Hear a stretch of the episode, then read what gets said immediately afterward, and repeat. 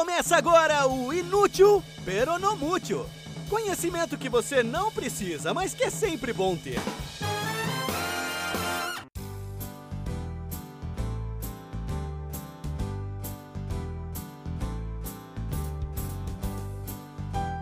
Olá, latinos ouvintes! Bem-vindos a mais um episódio de Inútil Peronomútil, o podcast que traz aquela informação que você muito provavelmente nunca vai usar para nada na sua vida, mas que, se você algum dia quiser fazer bonito numa reunião de pessoas que parecem não ter nada em comum, então vale a pena você ter essa informação.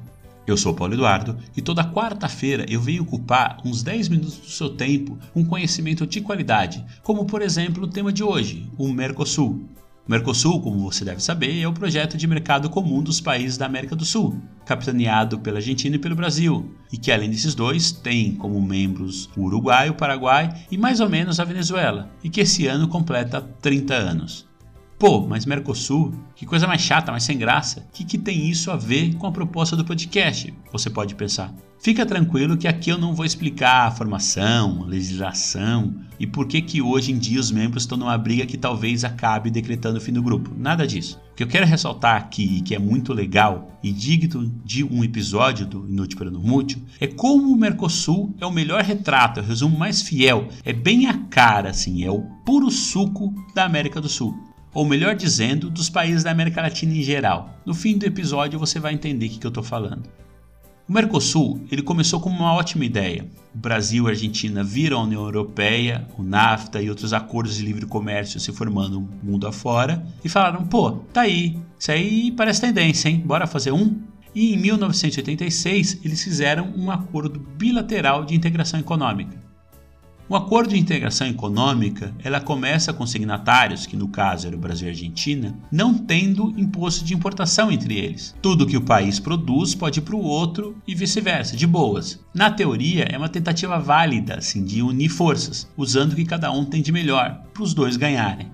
Por exemplo, calçados. Você pega o couro argentino, que tem melhor qualidade e é mais barato, junta com a mão de obra e o design brasileiro, que são melhores, e acaba criando um calçado que é exportado, valendo mais do que aquele que qualquer um dos dois teria produzido sozinho. Com isso, você quebra a indústria de couro brasileira?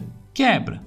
Com isso, você acaba com a manufatura argentina de calçados? Acaba, mas é justamente por isso que esse tipo de acordo demora tempo. Ele é bastante bem estudado e detalhado para tentar compensar aqui e acolá os eventuais prejuízos que todas as partes possam ter.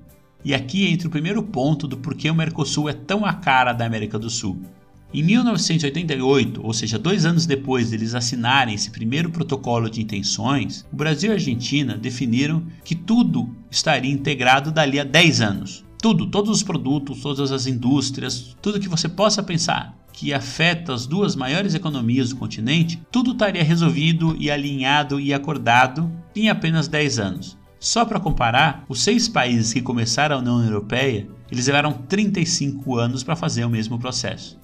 Mas Brasil e Argentina olharam e falaram: né, pra que demorar tanto? Pra que fazer as coisas com calma? 35 anos é muito tempo. Eu não sei se eu vou estar vivo até lá, fora que eu nem sei quem pode estar no governo, vai que é outro partido, e eles vão acabar levando os louros. Não, não, não. Melhor a gente agilizar as coisas e a gente consegue fazer em 10 anos. Imagina a complexidade do planejamento macroeconômico, levando em conta todas as possibilidades de como um detalhezinho ia afetar a economia do país e do outro, como lidar com a quebradeira de empresas de parte a parte e as contingências para eventualidades como, por exemplo, desvalorização do câmbio, troca de governo e sabe-se mais lá o que surpresas que só Brasil e Argentina são capazes de oferecer. Né?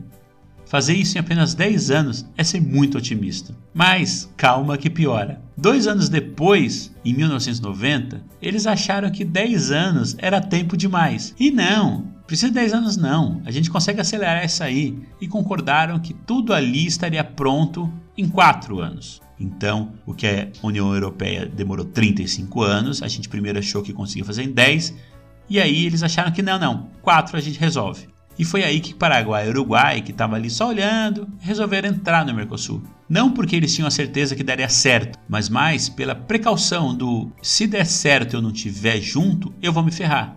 O Uruguai, que é um país pequeno, ia ficar ali espremido entre os dois gigantes. E o Paraguai, cuja economia não é lá essas coisas de tamanho, depende da camaradagem do Brasil e da Argentina para chegar no mar e exportar, seja lá o que ele produz. Então ele achou melhor entrar também.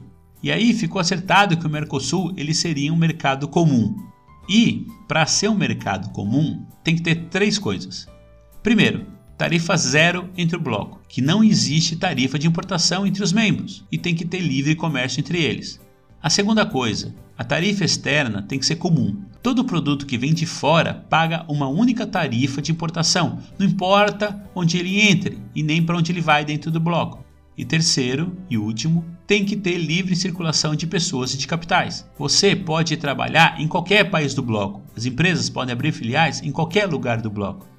E os participantes do Mercosul conseguiram fazer tudo isso em quatro anos? Sim, conseguiram, mas de forma parcial, não tudo. Eles tiveram algumas exceções aqui e colar. E isso é ou não é muito latino-americano? A gente quer fazer, mas precisa mesmo seguir todas as regras direitinho? Por exemplo, no primeiro item, da tarifa zero para mercadorias entre o bloco. O principal produto de exportação do Brasil para a Argentina era, na época, os carros. E o principal produto de exportação da Argentina para o Brasil na época era, adivinha? Carros. E aí, as montadoras, tanto do Brasil quanto da Argentina, olharam isso e falaram: opa, opa, como é que é isso do carro do vizinho aqui chegando sem imposto? Vai ferrar com a gente. E se tem uma coisa, se tem uma indústria no Brasil que é forte, que tem um lobby enorme, que ganha subsídio adoidado, que talvez por isso nunca ficou muito competitiva comparando com o resto do mundo, é a indústria automobilística. E na Argentina é a mesma coisa. Então, os carros, que eram o principal produto de exportação entre os dois países, eles não entraram no acordo. O principal produto comercializado dentro do bloco não estava dentro da regra de livre comércio. Mais um exemplo, o segundo item, o de uma tarifa externa comum.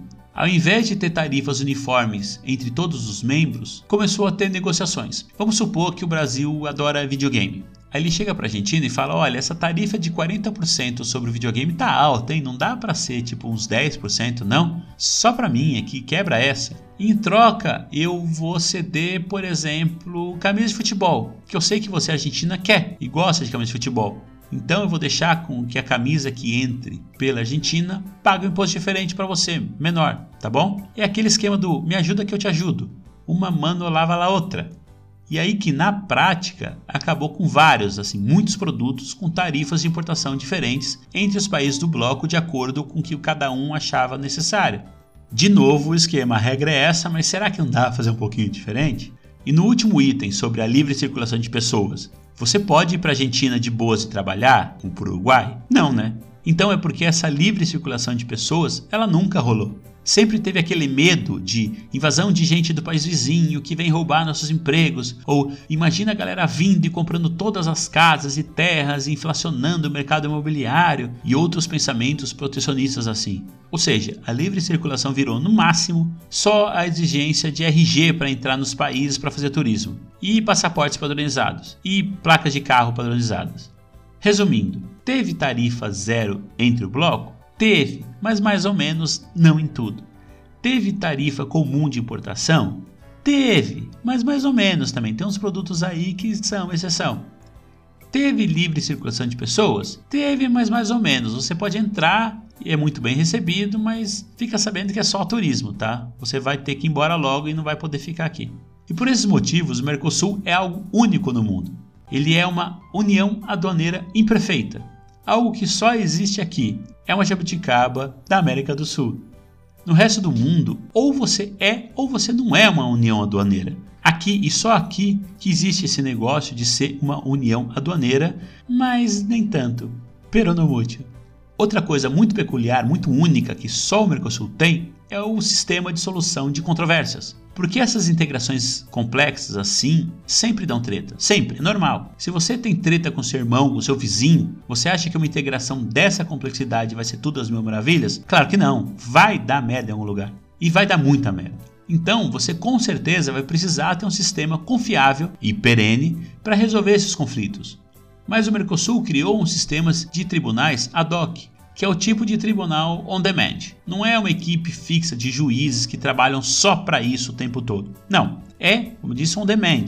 Deu problema? Chama os caras, monta o tribunal, eles debatem, deliberam, dão veredito e então você desfaz o tribunal. Ou seja, é aquele esquema: precisou, monte, discute, resolve e desmonta. Qual que é o problema nisso? Problema é que, uma vez que é dado o veredito, como o tribunal deixa de existir, a parte que perde na decisão acaba não levando a sério o que, que o tribunal decidiu.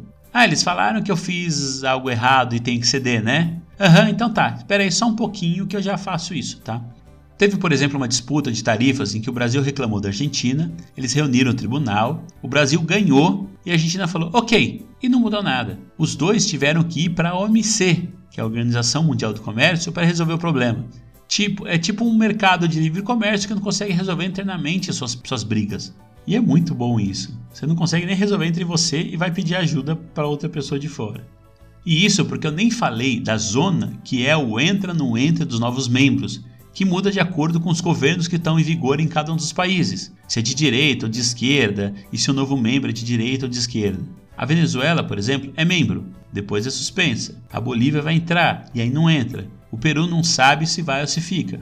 É uma novela mexicana, apesar do México não fazer parte disso. Mas isso fica para um próximo episódio. Esse aqui já está grande demais e eu espero ter mostrado como o Mercosul é o puro suco da América Latina. Se você já viajou pela nossa vizinhança, você sabe do que eu estou falando. Esse negócio de tem a regra, mas tem algum outro jeito?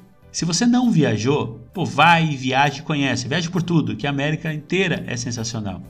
Para esse episódio, eu usei como base um curso sobre o Mercosul ministrado por dois caras que eu já indiquei em outro episódio, que fazem um podcast chamado Petit Jornal, de política internacional. E eles também têm o Petit Cursos, que é um site com uma plataforma de cursos muito legais sobre, sei lá, China, Índia, Oriente Médio, mais um monte de coisas, principalmente focado em política internacional. Vale demais para quem se interessa. O link para o site dos cursos e para o podcast Podia Jornal eu vou deixar na descrição aqui do episódio, tá?